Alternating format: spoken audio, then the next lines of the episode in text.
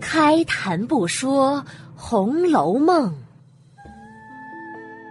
读尽诗书也枉然。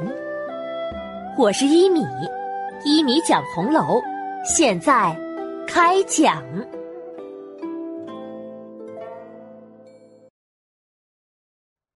第一百四十集，薛蟠请客。上一集啊，讲到袭人来喊宝玉，说他父亲贾政叫他过去。宝玉听了，慌忙换了衣服，出了园子。只见明烟在二门前等着他，宝玉便心慌的问：“父亲叫我过去做什么？”“ 嘿嘿，爷，快出来吧，横竖是要去见的，到那里不就知道了。”一面说，一面催着宝玉。转过大厅，宝玉心里还在那儿胡思乱想，不知道自己的父亲叫自己过去干嘛？难道是要检查我的功课？哎呀，最近我可是没看什么正经书呢，怎么办呀？亦或者是想看看我的字有没有进步？如果这样还好，阿弥陀佛，菩萨保佑啊！宝玉心中啊。七上八下，忐忑不安，只顾低头走路。忽然，墙角边传来哈哈大笑之声。宝玉回头一看，见是薛蟠，拍着手笑着走了过来。哈哈哈哈哈！要不是说姨父叫你，你哪里能出来的这么快呀？明烟也赶紧笑着跪下了。宝玉愣了半天，才明白过来，原来是薛蟠哄自己出来的。宝玉一脚踢向明烟，薛蟠连忙拉住，打工作揖赔礼：“ 好兄弟，哥哥给你赔不是了，是我的主意，让他去叫你的，不要难为这个小子了，都是我逼他去的。”宝玉听了也没有办法，只好笑着：“哎呀！” 你哄我也就罢了，为什么非要说我父亲找我呢？我要去向姨娘告状，请他来评评这个理，看看你做的对不对。哎呦，好兄弟，我就是想要让你快些出来，就忘了你怕我姨父这个茬儿了。要不改日你也骗我，就说我的父亲也来找我就完了。呸呸呸，越发该死了，说什么混账话呢？可别拿过世的老人开玩笑。说着。叫起明烟，哼，你这个小叛徒，还跪着做什么？起来吧！嘿嘿，多谢爷不打之恩。明烟连忙叩头后才起来。薛蟠继续解释着：“哎，要不是有事儿，我也不敢惊动你啊！啊，什么急事儿啊？过几日五月初三是我的生日，古董行的程日兴不知道怎么。”就知道了这事儿，也不知道他从哪里找来了这么粗、这么长、粉脆的鲜藕，还有这么大的大西瓜，那么长、意味新鲜的鲟鱼，这么大的一个暹罗国进贡的灵柏香薰的鲜珠。薛蟠吐沫星子说的乱飞，手还在那里比划着。宝玉脖梗下的大石头看了，心里暗笑。嘿嘿嘿，这个呆霸王不好好读书，形容个东西都没词儿，还手脚并用的，但是看着也挺可爱的。宝玉听了，也是笑着不语。薛蟠见了，急忙辩解：“兄弟，我说的可都是真的呀，你就说嘛，这四样如此的东西，难得不难得？嗯，难得难得。”那是，就我说呀，那鱼和猪肉就是贵点，多花点钱呢也是能得到的。他们呀也就罢了，只是那藕和西瓜，你一定都没见过那样的，都不知道他们是怎么种出来的。我得了这些好东西呀，连忙孝敬了我母亲，也给你们老太太、我姨父姨母都送了些去，如今还留了些，留的这些。我要自己吃吧，恐怕吃独食容易折福。左思右想，右思左想，想着除了我之外，只有你还配吃，所以特来请你。可巧唱曲的一个男孩也来了，咱们一起乐一天如何？一面说，一面来到他的书房里。只见沾光、程日兴、胡思来、单聘仁等几个人和那唱曲的小男孩都在这里。大家见宝玉进来，有请安的，有问好的，彼此都见过了。大家吃着茶，薛蟠吩咐：“好了好了，人基本都到齐了，快摆上酒席。”好嘞。小厮们答应着，七手八脚的摆了半天，才摆放停当，大家归坐。宝玉一见桌上的西瓜莲藕，果真心意，事不多见，笑着说道：“ 我的寿礼还没送呢，倒先受用你寿宴了，可不是嘛？那明儿你送我什么呀？”“嗨，我有什么可送的呢？”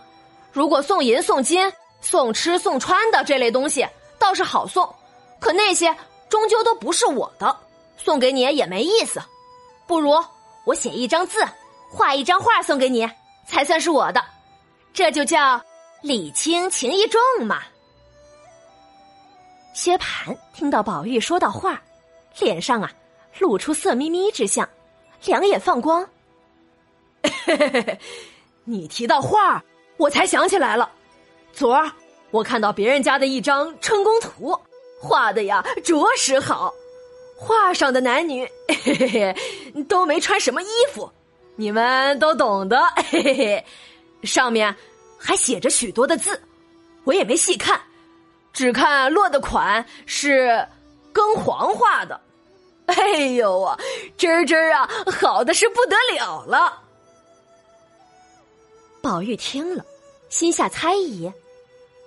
哎，古今字画我也都见过不少，哪里有庚黄这个人呢？想了半天，不觉笑了起来，命人呐取过笔来，在手心里写了两个字，又问薛蟠：“你看真切了，确实落款是庚黄。”嗨，怎么看不真切？就是庚黄。宝玉将手掌打开，给他看。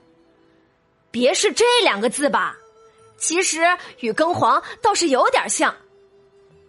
众人都来看，原来呀，宝玉手心写的是“唐寅”两个字，大家都笑了。想必是这两个字，薛大爷一时眼花了也未可知。这是明朝的唐伯虎啊。他的春宫画画的确实好，嘿嘿嘿，明代四大才子之一呢。我也见过他的画，不错不错。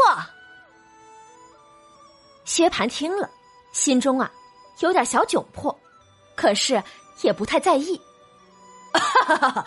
哎呀，他娘的，还唐银，糖果上沾上银子了，这名字可是起的奇怪。罢了罢了。不管什么糖银、果银的，咱们只管喝酒，喝酒。正说着，小厮来回，冯大爷来了。宝玉问：“哦，可是神武将军冯唐的公子冯子英啊？”薛蟠点点头：“不是他是谁呀？快请，快请。”话音刚落，只见。冯子英一路说笑着，已经进来了。这冯子英，大家可还记得？当时啊，秦可卿生病的时候，他推荐了张有事来给秦可卿看病，只是上次他没有出场而已。这次他是登场了，大家见他进来，都起席让座。冯子英笑着一指。好啊，也不出门了，在家里摆下乐子了。宝玉、薛蟠都笑问：“哈哈好久不见了，老师伯身体还康健吧？”家父托大家的福，倒也康健。只是近来家母偶感了些风寒，病了有两天了。薛蟠见冯子英脸上有些伤痕，便笑问：“哈哈哈，哎，你这脸上怎么了？又和谁挥拳动手了？怎么挂上彩了？”冯子英摆摆手：“哎，从上一次啊，把裘都尉的儿子打伤以后，我就告诫自己，再不许怄气了。如何又能挥拳和别人动手啊？这脸上啊，是前一阵子在铁网山上打猎，被猎鹰的翅膀划到了。”宝玉忙问：“啊，什么时候你去铁网山了呀？”“三月二十八日去的，前儿也就回来了。”宝玉点着头。哦，难怪了，前儿沈师兄家请客，好多朋友都去了，独独不见你呢。我当时还想要问你去哪儿了呢，可喝着喝着，不知怎么就忘了问。你去铁网山上打猎。是单你去了，还是老师伯也一起去了？就是家父要去，我没法跟着去罢了。难道我闲疯了，还要自己去不成？咱们几个人呐，在城里吃酒听唱的不好吗？还寻那个远途之苦去？这一次去呀，大不幸之中又有大幸啊！说着，喝下了一杯茶。众人听他说。大不幸之中又有大幸，都很好奇，就请他入座。来吧，入席坐下，慢慢说说你这什么大不幸之中又有大幸的事儿。却不想啊，冯子英摆摆手，不肯入席。这是为什么呢？且听下回分解。本集《红楼梦》中神秘人物之一冯子英出场了。这个人物啊，引起了几百年的争论不休。他是谁呀？他在《红楼梦》中担当什么角色呀？他为什么去铁网山上打猎？他如何受的伤？他口中大不幸之中又有大幸之事，到底是什么事情？他和书中的政治斗争有何关系？他和贾家的败落，又是什么因果？这一个个疑问，对于曹公来说，应该会有一个合理的解释。只可惜呀，八十回之后的版本，我们再也见不到了。冯子英也就只能永远是个谜了。我们只能是从曹公的描述中，知道冯子英是个侠义之人，他比宝玉、薛蟠更加成熟，身上呢。好像背负着什么使命似的。谈论这种话题呀，既不可能有答案，也十分沉重，我们就不要去想了。我们只把薛蟠的好笑来说说吧。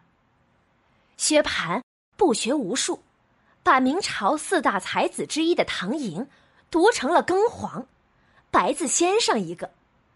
我把这两个名字写了出来，放在了本集下面，大家。可以来我的微信公众号“米德故事”中找到这一集看看，看看这两个字差别大吗？好了，免费播讲，欢迎转发，晚安了，朋友们，再见。